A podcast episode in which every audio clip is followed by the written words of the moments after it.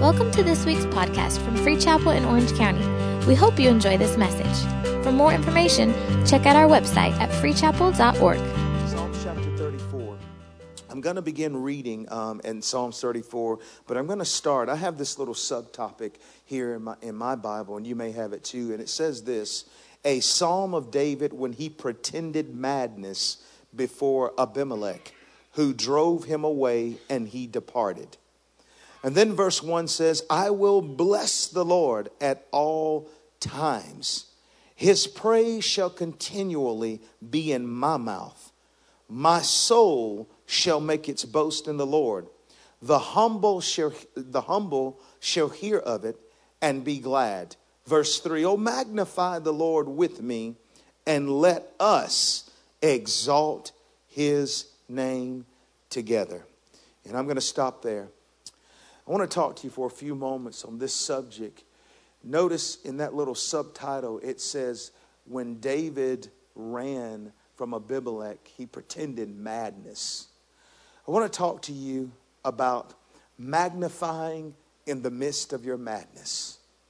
Magnifying in the midst of your madness. Right in the middle of struggle, right in the middle of hardship, right in the middle of adversity, trying times, right in the middle of seemingly insurmountable problems, uh, hardships and struggles. Despite how overwhelming things may feel and seem to be, despite how hard you may be in here this room, in this room this morning, and you may be in one of the toughest seasons of your life, and some of you may be in the greatest season of your life. But this message goes for both, and you'll see. But one of the things that I want to encourage you this morning, and you'll see in this text and in this story, the importance that no matter what type of madness you find yourself in, what you cannot do is cease to magnify God. Amen? Like many of the Psalms, um, um, this particular Psalms in Psalms thirty-four has its roots grounded in, in a historical occasion. And it goes back to First Samuel chapters twenty-one and twenty-two, where the little subtopic talked about how David pretended madness in, um, before King Achish and his men in the city of Gath. But before I get there, actually this madness, this craziness, this this difficult time that David's life and David's life did not start here. Actually, this is probably um, it, this is from uh, this is an extension of the initial place that all the madness began to take place in his life. What are you talking about? The first place that David really began to, that, that really set him on this trajectory of this course of madness, it began in the house of Saul.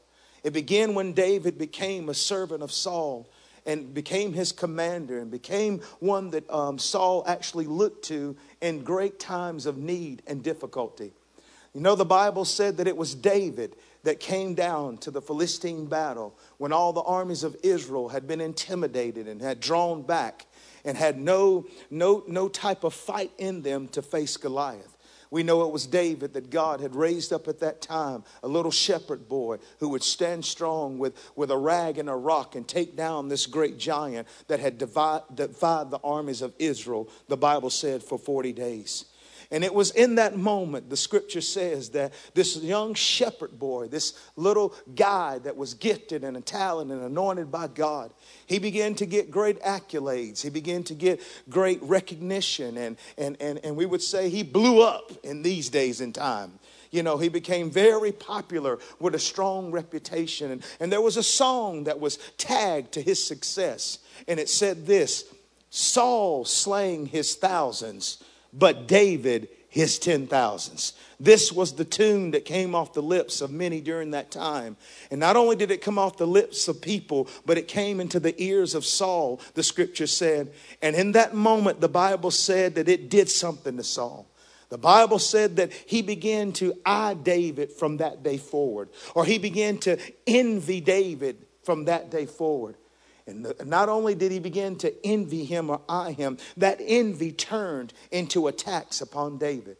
The Bible said that there were times that, that when, when an evil spirit would come upon Saul, it was David that would play his harp to console him. It was David that was willing to go out and fight any time that Saul asked him to. He had a heart to serve him. He was loyal. He was committed. But the Bible said that that, that, that mindset or that, that envy in the heart of Saul, the one who, who, who was actually for him, because of envy, he saw him as one being against him.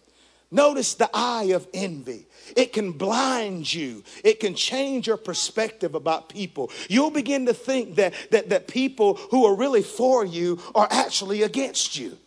Did you see that? David was for Saul. He, he loved him. He wasn't his enemy. He wanted to do everything to honor him. But the eye of envy made David an enemy instead of uh, someone that was actually, instead of realizing that he was someone that was actually for him. And the Bible said this, that Saul began to throw javelins at David, literally spears. David, you know, entered into the ducking ministry. Every time you turned around, he was trying to duck and hide. I told the last service, I said, I, I don't know if I would have been that spiritual. You know, some people say he was ducking because every time he ducked, you got to get down on your knees. Uh, nuh-uh. He had one time to throw a spear at me. One time. One time. No, I, yeah. I was like, you're not going to throw, you're not going to throw no spears at me. You got one more time to act crazy all year. Did you not forget? I just took down Goliath. You know, I, I just got down. Don't forget. Don't forget who I am. You're not going to throw it. Come on, somebody. I, I know all of y'all are nice. You'd have went in the corner and start playing in tongues and doing all that stuff. No, we would have got down. I'm talking about knuckle up. Knuck if you buck. You know what I mean, I'm telling you, we would have went down. You're not going to throw no spears at me. Lost your mind after all I done did for you. Crazy? Messing with the wrong one. Let me pull it back in. I was already feeling some type of way up here. And I'm just trying to, you still, jeez. But the Bible said, I felt my, my traps come up. So I don't know. I don't know. I can calm down. It's just a sermon. But um, the Bible said that that this this was the madness that David was in. And, and and it got crazy. And he said, you know what? I can't take this madness anymore. And the Bible said that he fled from Saul. Now, as he fled from Saul, the scripture said that he went over to the next city where the king, where King Achish was, in the city of Gath. Now, Gath is where, where, is where Goliath was from. Gath is where the Philistines were. Now, now he runs from the children of Israel, and then he goes over to the Philistines. Wait a minute. He goes to where the enemy is. He goes to where the, into the enemy's camp. He's looking to find consolation with his enemy. He got one enemy, Saul, the other enemy's the Philistine, but this is where he flees to. And imagine if, if you look initially, the soldiers there, the Philistines probably thought, well, you know what? Man, we might can use him for real though. We know he can fight. We do have a common enemy. He hates Saul. I hate Saul. Or, or, or he's running from Saul. We're running from Saul. Common in. Maybe we can team up together. But it was something about the king that says, mm, no, that dude whipped us in a bad way. There's no way I'm teaming up with him. And David, out of fear, let me just throw this point into you, this point to you. Notice that out of fear, and notice what David did. He, he when he ran from Saul, he ran to the enemy. I want to challenge you on something this morning. Beware of the choices you make in the midst of hardship and struggle. Sometimes what the enemy will do in the hardest times, when you're going through tough times, you're going through hardships, and you're going through struggles and adversity, and especially those that may not have been serving God for a long time. The one thing that he'll whisper to you, he'll have you whisper and say, you know what? When you was in the world, it wasn't this hard. You know what? Before you got saved, life was easy. It was good. Before you start doing that church stuff and that worship stuff and serving at the church, you always had money. How is it now that you're serving God and you're broke? How is it now that, that you're reading the Bible, but, but yet, yet everything around you is seemingly falling apart? You know what? It's just best if you go back to what you used to do. It was better then. It was better. You didn't have all this opposition. You didn't have all of this worry. And I, I can really, uh, uh, can, can really associate with that, because I'll never forget that when God delivered me and set me free from all of my stuff, I'll never forget it happened on Sunday. And then the next day I walked into my job after being there for years, a faithful employee and everything. I got a slip that says, you, you will no longer be needed, needed. We're downsizing your department. You got to go. What? And that began a spiral, downward spiral, financial for me, and down, down, down. It seemed like I, from that point, I just began to lose this and lose that and lose this and lose that, down to nothing. And the enemy would whisper, oh, did you make the right decision? Did you make the right choice? Did, did, is God really for you? Because how is it that you can be saved and you're in the predicament that you're in right now? I want to tell somebody this morning that that is a lying voice of the enemy. That is a lie from the pit of hell.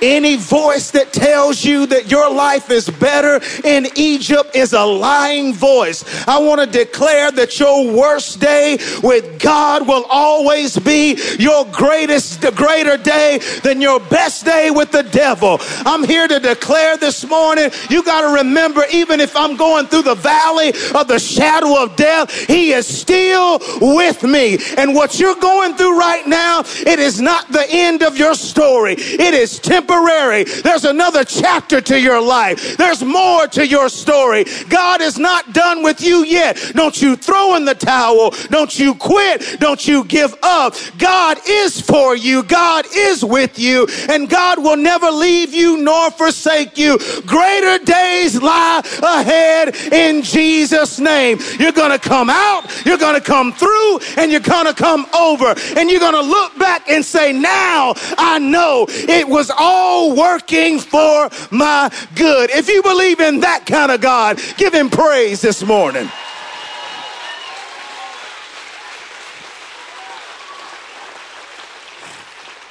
And the scripture said that, that, that Achish and said, this joker's got to go. And the Bible said David began to act mad and crazy and spittle and foaming at the mouth and doing crazy stuff, because fear will always make you do foolish things. Fear will always cause you to make decisions that you wish you never made. But remember, God has not given you a spirit of fear, but of love, power, and of a sound mind. And so David, watch this, he, he goes from the madness of Saul to the madness of King Achish and Gath. And then the Bible said he finds himself in the cave of Adullam. And the cave of Adullam, Adullam means refuge, the scripture said. In other words, David said, finally, I got a place of rest. Finally, I've got a little break. Finally, I've got a little consolation. And just as he began to recline in his lazy boy, prop his feet up, lay back, grab the remote, turn on the T V to watch something, I don't know what, and the Bible said there came in his brothers and four hundred other men that had a bad case of three D's. They were in debt, they were distressed, and discontented. Could you imagine what David felt like in that moment? Wait a minute. The one moment I think I'm going to get a break, but look at all this madness that's coming in here.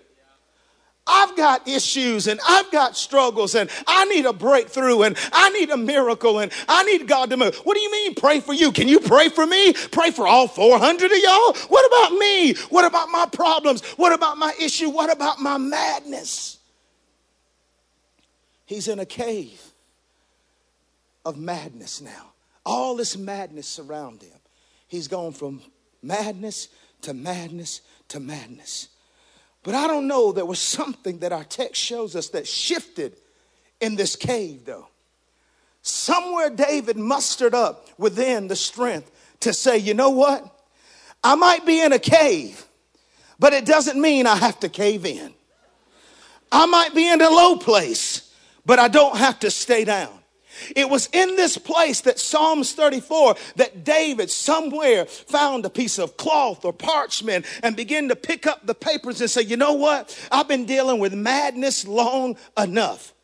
I may can't change madness around me, but I'm going to have to do about something about this madness that's trying to get in me.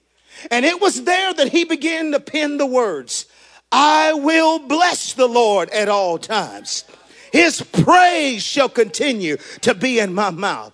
I will, come on, my soul shall make his boast in the Lord. The humble shall hear and be glad. Oh, magnify the Lord with me and let us exalt his name together. Right in the middle of his madness, right in the middle of his chaos, right in the middle of his confusion, David said, I am going to praise God. I am going to glorify God. I can sit here and have a pity party and nothing is going to change. I can sit here and complain about how bad things are and nothing is going to change. I can get mad and get offended and get upset and go somewhere and pout and stick my tongue out and just be all messed up and jacked up. But no, what I'm going to do is turn this cave into a cathedral and begin to praise my God and declare that he is good and his mercy endureth forever. Do I have anybody that can throw up a little cave praise real quick and I'll begin to move on? Hmm. The Bible said, David said, watch this. He said, I will bless the Lord. You have to make a conscious decision. David could have said, I won't. But David said, no, no, no, I will. His flesh was saying, I won't. But his spirit was saying, I will. He made a conscious decision.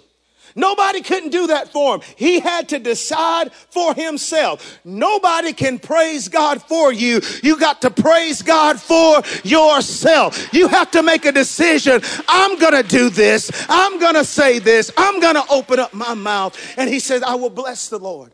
That word bless actually means eulogy in its original language. And it means to speak well of. And what he's saying is, I will speak well of the Lord at all times. No matter what I'm going to through, I'm going to speak well of my Lord. I'm going to speak good of my God. I'm going to declare the faithfulness of my Father. He said, it doesn't matter what side of the situation that I'm on, I am going to stay consistent in speaking well of my God. I got money, bless God. I don't have money, praise God. I might be up, bless God. I might be down, bless God. I might be in, bless God. I might be out, bless God. I have a job, bless God. I don't have a job, bless God. I might be feeling sick, bless God. But now I'm well, bless God. My children are saved, bless God. My children are working on their testimony, bless God. No matter what, I'm going to always speak well of my God. He is good. He is faithful. He is loving. He is kind. He is for me. He is with me. He'll never leave me. The Lord is on my side. Whom shall I fear? What can man do unto me? I'm going to speak well of my God. You can talk about how bad it is all you want to, but my God is good. I need some good praise to go up to a good God. Speak well of your God.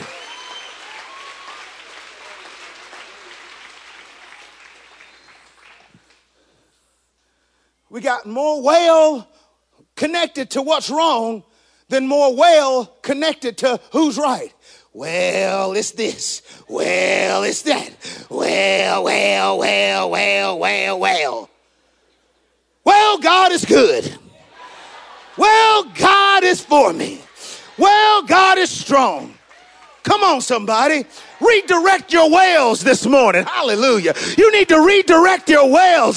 Get your whales off the wrong and what's wrong and get your whale on who's right. And the Bible said this, I will bless the Lord at all times. And then he gives us this, three quick things. I'm going to give it to you really quick. Three things. You ready? He said, if you're going to magnify in the midst of madness, he said, it's important that you, you understand frequency, you understand focus, and you understand fellowship. Are you ready? The first one is frequency. What do you mean? Notice the text said, I will bless the Lord. Sometimes I will bless the Lord. Every now and then, I might bless the Lord. I will bless him when I feel like it. I will bless him when things are good. No, no, no, no. Look at the frequency. I will bless the Lord at all times. His praise shall continue to be in my mouth. In other words, my praise will never be contingent. My praise will always be continual. My praise is not circumstantial. My praise is continual. In other words, I will be a perpetual praiser. That praise will continue as we sing to be upon my lips. And I will give you praise. I will sing hallelujah to the Lord. He said your praise has to be continual. In other words, there's times, listen, there's times I don't feel like praising God. Can I just be honest? There's times I just don't feel like it. I just don't feel like it. Well, the, that's what I love the scripture, because the Bible said, I knew you would never feel like it, but that's why I call it the sacrifice of praise, because sometimes it's going to take a sacrifice to lift your hands. Sometimes it's going to take a sacrifice to drag yourself to church when you don't feel like going to church and everything around you says stay at home, stay in the bed, cover up, just call this one out, stream the service. No, no, no. That's the day that you got to get up and say, no, no, no. I am going to bless God today. I'm going to praise him today. Today, I'm going to glorify him today. Continual. And when you talk about continual praise, it means that I don't need a band to praise him. I'm sorry, I love all that, and that's great. I don't need lyrics on the wall to praise him.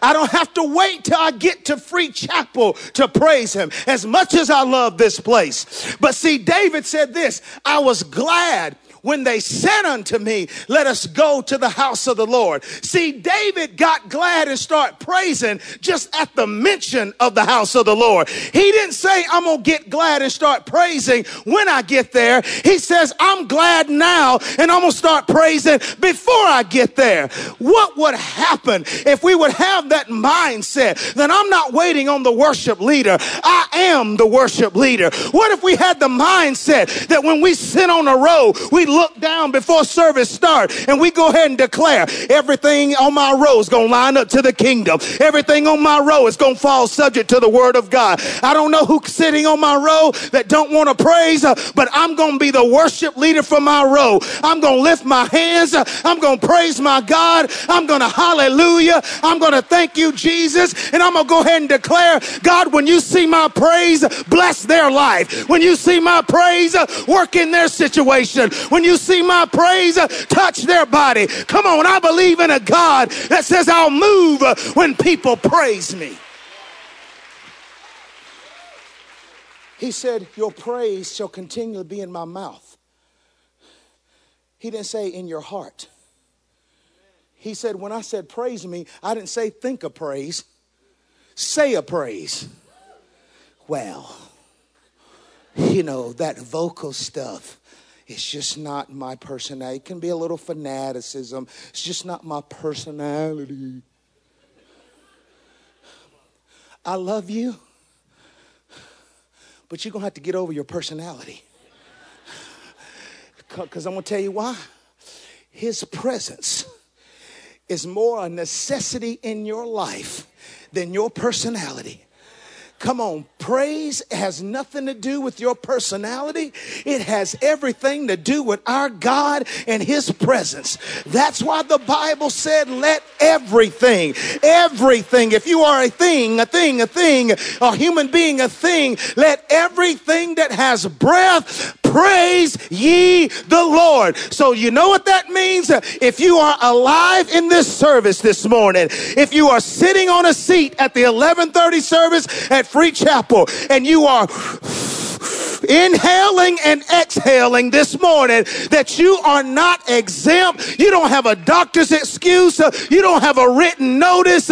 You don't have some kind of thing that gives you a pass that say you can't praise. If you are alive, you need to be praising God this morning. At some point, you need to lift your voice and say, God, I love you. God, I praise you. God, I thank you. Some of us have got too pretty to praise. We've got too sophisticated to praise. When you didn't have nothing and you walked in these doors broke, we couldn't keep you out of the altar. But now you got a little money. You want to sit on God. No, no, no. Praise him now that you got more. Praise him now that you're blessed. Praise him now that he brought you through. Come on, let's stir up some praise this morning to our God.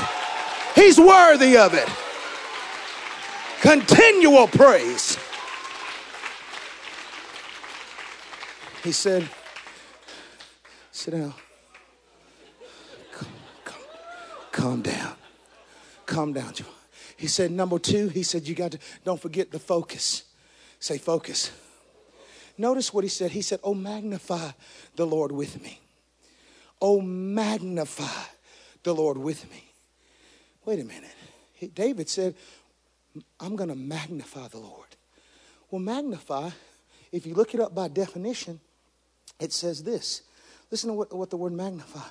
To increase the apparent size of, as a lens does. To make greater in actual size. Enlarge or cause to seem greater. It literally means, watch this, to make great and then to make great in the view of the mind. Or to regard and treat as great. Well, how do we make God, how do you magnify a God whom the Bible says the heavens cannot contain him? How do you make God bigger whom the Bible says that the earth is the Lord and the fullness thereof, the world and all that dwelleth therein? How do you make God bigger or greater when the scripture teaches us that he spans the universe in the palm of his hand? How do you make a God that's so awesome and mighty and wonderful that we, we we we we try our best to describe him with three words when we say he's omnipotent, meaning he's all power, powerful. When we say he's omniscient, that means he's all knowing. And when we say he's omnipresent, it means he's all present. He's everywhere. How do I make him bigger? Because if I can make him bigger, it would suggest that he could be altered. And if he could be altered, that means he would cease to be perfect. And if he ceases to be perfect, that means he would cease to be God, because God is perfect. But the scripture said that I am the Lord thy God, I change not. I am the same yesterday, today, and forever. So how do I make him bigger? How do I magnify him? Glad you asked. With a simple little illustration to help you understand. Here's this little black cap. This cap is the size that it is. And it will remain this size. You see it? When I put this down, I see how big it is or how small it is. But when I take a magnifying glass and put it over the top of that cap, it, this magnifying glass does not change the size of the cap, actually. But when I look at it through the lens, it doesn't change its size, but it does change its size to me. In other words, I don't make it bigger. I just see it bigger. I, when I look at it without magnifying, it seems small. It seems insignificant. It seems not enough. But when I begin to magnify it, what seems to be minimal becomes mighty. What seems like little becomes big. And not that I change its size, but now I am seeing it bigger. And so when David said, magnify the Lord, what he was saying to you and I, that we have to learn to see God bigger. And the problem with a lot of us, we see God too small. Too small to deal with your marital issues. Too small to deal with your children issues. Too small to deal with your financial financial issues. Too small to deal with things that are going on in your life. Too small to deal with the insecurities and the hurts and the pains and the wounds. Too small to deal with my past, and you don't know what I came from, and you don't know what I've been caught up in. You don't know what I've been doing. Matter of fact, you don't even know where I was last night. If you knew where I was, was last night, it would blow your mind. And so we see God too small. But I come to declare this morning That's what's wrong.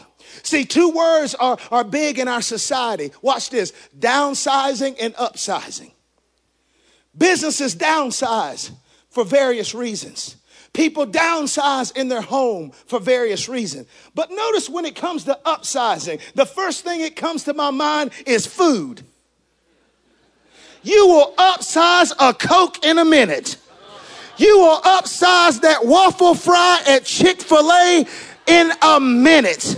Oh, come on, don't act brand new. Can I get it bigger? Can I get it larger? Come on, I am sick of us upsizing all the things of the world. But when it comes to our God, we are downsizing him, putting limits on him, minimizing him. But I come to declare it's time to get our God out of the box and walk in the revelation that with man it is impossible, but with God all things are possible.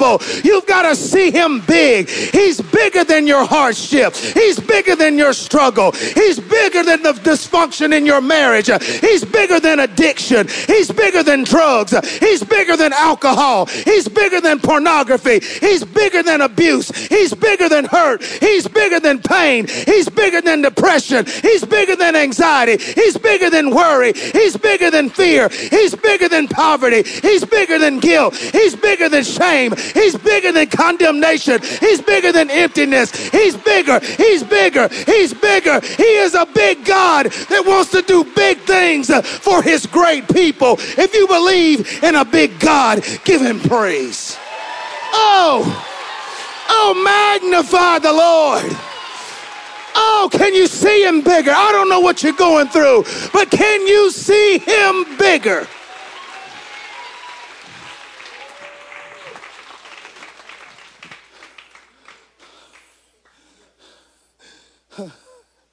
Sometimes we focus more on what's wrong. I'm guilty of it. I call it fatal focus.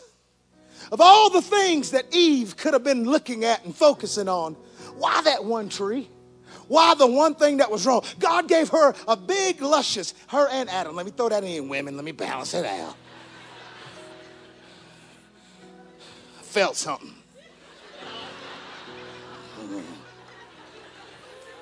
Jeez. But out of all the, th- th- there was so much good and so much greater.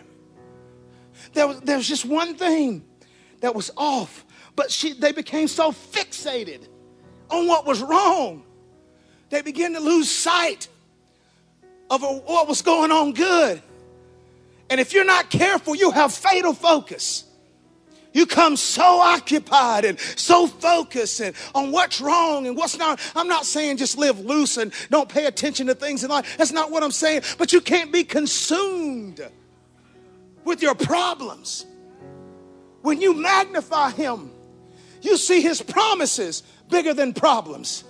When you magnify him, you, you magnify him, you minimize the devil. When you magnify him, come on, somebody. You know, watch this, that your, ooh, your harvest is bigger than your hardship. That's a word from somebody. Somebody's in a hardship right now, and you've been focusing on how hard it is. But the word of the Lord, your harvest is bigger than your hardship, but you got to turn your attention to the one, to the Lord of the harvest. Hallelujah. And magnify him. And that's what God had to do to Job. He said, I know you're in the middle of madness. You've lost all kind of stuff. Children, your wealth, your health. And Job, I think his focus start turning a little bit. And God, I love how God did it. Look what God did when it came to Job's focus. He started asking them questions. Notice what he said. Where were you when I laid the foundations of the earth? Tell me if you have understanding. Who determined its measure? Surely you know. Or who stretched the line upon it? To what were its foundations fastened? Or who laid its cornerstone? Where the morning stars sang together and all the sons of God shouted for joy? Or who shall who shut the sea with oh God, shut the sea with doors when it burst forth and issued from the womb? When I made the clouds its garment and the thick darkness its swaddling band. When I fixed my limit for it and set bars and doors. When I said, this far you may come, but no farther. And here the proud ways must stop. He's going through, and that's just a portion of it. There was a whole chapter of questions that God began to ask Job. And the whole purpose of him doing that was to get him to refocus. He was saying, don't you forget who I am. Just because things have not happened on your timetable, ooh, just because things have not happened the way you think they should happen and how they should happen and when they should happen, don't mean that it's not going to happen. Remember, I am God and I am in control. Come on, somebody. Somebody need to hear that. I'm in control. But don't you forget, I laid the foundations of the earth. Don't you forget, all power is in my hand. Don't you forget, the enemy can only do what I allow him to do.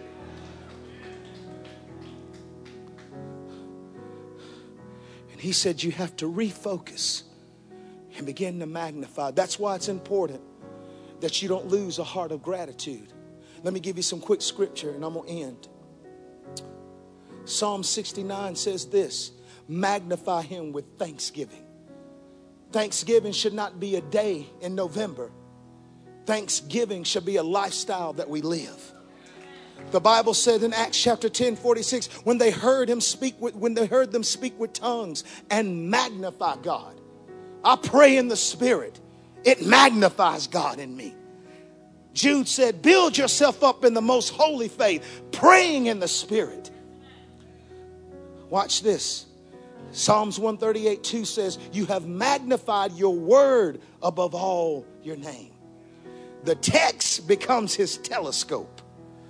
That when you begin to get in the word, it shows you how God was greater in the lives of so many people. And, and, and when the odds were stacked against God's people, and when it seemed like they weren't going to make it out, and it seemed like they were going to be overwhelmed, you read story after story of God's redemptive power, restoration power, healing power, miracle working power. He said, if you don't get in this word, you neglect this word, you will always see God small.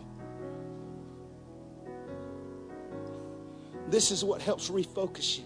Because see, a lot of times when things get out of focus, they need a specialist to realign them. The Holy Spirit is the specialist. And when you get in the Word, He starts realigning your focus. He starts reminding you, no, your God's greater than that. Your God's bigger than that. Your God's mightier than that.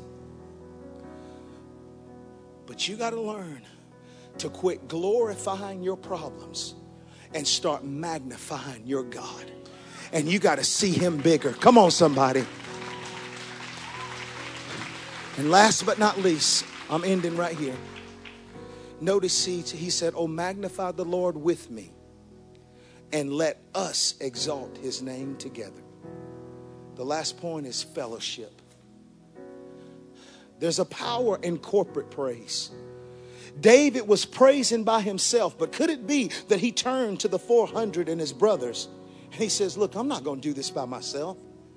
And he looks over and he said, hey, oh, magnify the Lord with me and let us exalt his name together. It's the principle of the power of our unity, that when we come together and, and we have praise partnership, have a praise partner. Yes, you can praise God all by yourself, but I believe that there's power in our agreement and power in our unity. Where two or three gathered in his name, there he is. One can set a thousand at flight, two, ten thousand. See, that's what happened with Paul and Silas at midnight. They began to magnify at midnight. They were praise partners in a prison. Woo! And they didn't let the madness shut down their praise. We've been beat, we've been whipped, and we're locked up. They may have locked up. Look, watch this. They see where they messed up. They locked their hands and feet, but they didn't cover their mouths. Oh my God. What they should have did was put something over their mouths But the fact that they did not cover their mouths, they let those praise partners begin to offer up hymns and praises and songs to the Lord. And when they got in praise partnership, the Bible said there came an earthquake that shook the whole prison, that their doors came open and the prisoners too. I wonder what would happen.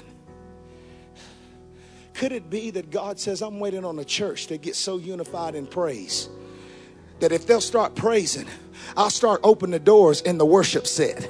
I'll start unlocking. I'll start breaking chains in worship. I'll start opening up prison doors in worship. I'll start setting captives free in worship. People start getting up out of wheelchairs in worship. People start touching their body in, in worship and say, where did the tomb go? Where did the lump go? Oh, you don't believe this stuff. I believe this stuff because God said there's a place that my glory can come down to praisers. And when I fill the house, my power comes, my miracles come, my breakthroughs come, my healing comes, my provision comes. And guess what? When he comes, the devil has to go. When he comes, demons have to flee. When he comes, joy comes back, peace comes back, comfort comes back, sickness has to go. Don't ever underestimate, stand to your feet, the power of praise and worship. Don't treat these times casual. And some of you are struggling with what I'm saying right now because you don't get here till the preacher gets up to preach. I love you, but man, you're missing it. This is, listen, listen. Can I dare to say that the praise might be more important than the preaching at times. The Bible says Judah plows, praise plows. Praise actually prepares you for the word. And you wonder why the word ain't taking no root, bouncing off your life. Hadn't been plowed through praise. Get in here before the worship starts. Get in here and get ready to praise God. I'm not asking you to do it for me or Pastor Ben or the church. Do it for your God. That's who you're doing it for. It ain't for us. It's for God. Is he worthy for you to be here and worship and praise? Has he been good to you? Has he been faithful to you? He's worthy of it. Come on, do it right now. Let's offer up some praise to him. Come on, magnify the Lord with me. Thank you for listening to this week's podcast. We hope you were blessed.